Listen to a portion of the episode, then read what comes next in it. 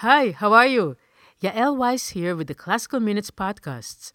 This week we are celebrating two months of daily shows with a winter review of the top shows listeners have been enjoying. This minute is about a pencil.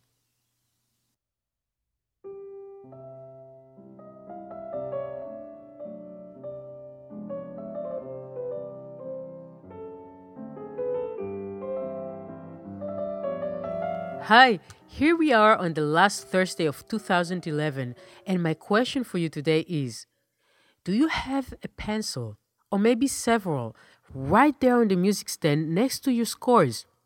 How much do you use it? I find that musicians divide into two groups on this one those who rely on their memory, and those who write all kinds of information into their scores. Some people prefer to keep their music as clean as possible with just the printed black notes on the page. Others have scores where you can barely see the notes themselves. Years of markings and notations cover every white space on the page. Which group do you belong to? If you tend to be one who likes to write everything in, fingerings, phrasings, teacher's comments, ask yourself if you may be relying too much on what you see on the page. Do you really need to write everything in?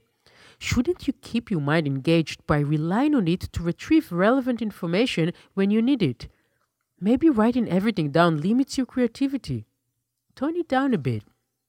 On the other hand, if you like to see a fresh, untouched score in front of you and do not write down important information, you may be slowing yourself down.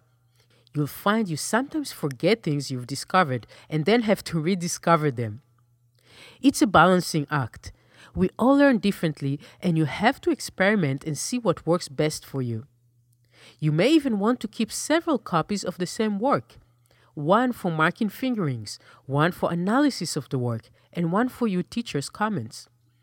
There are various ways of doing this, but I need more than a minute or two for that. Who knows, maybe I'll make a long show about this sometime. I'm pianist Yael Weiss from classicalminutes.com. Only two more days until the new year.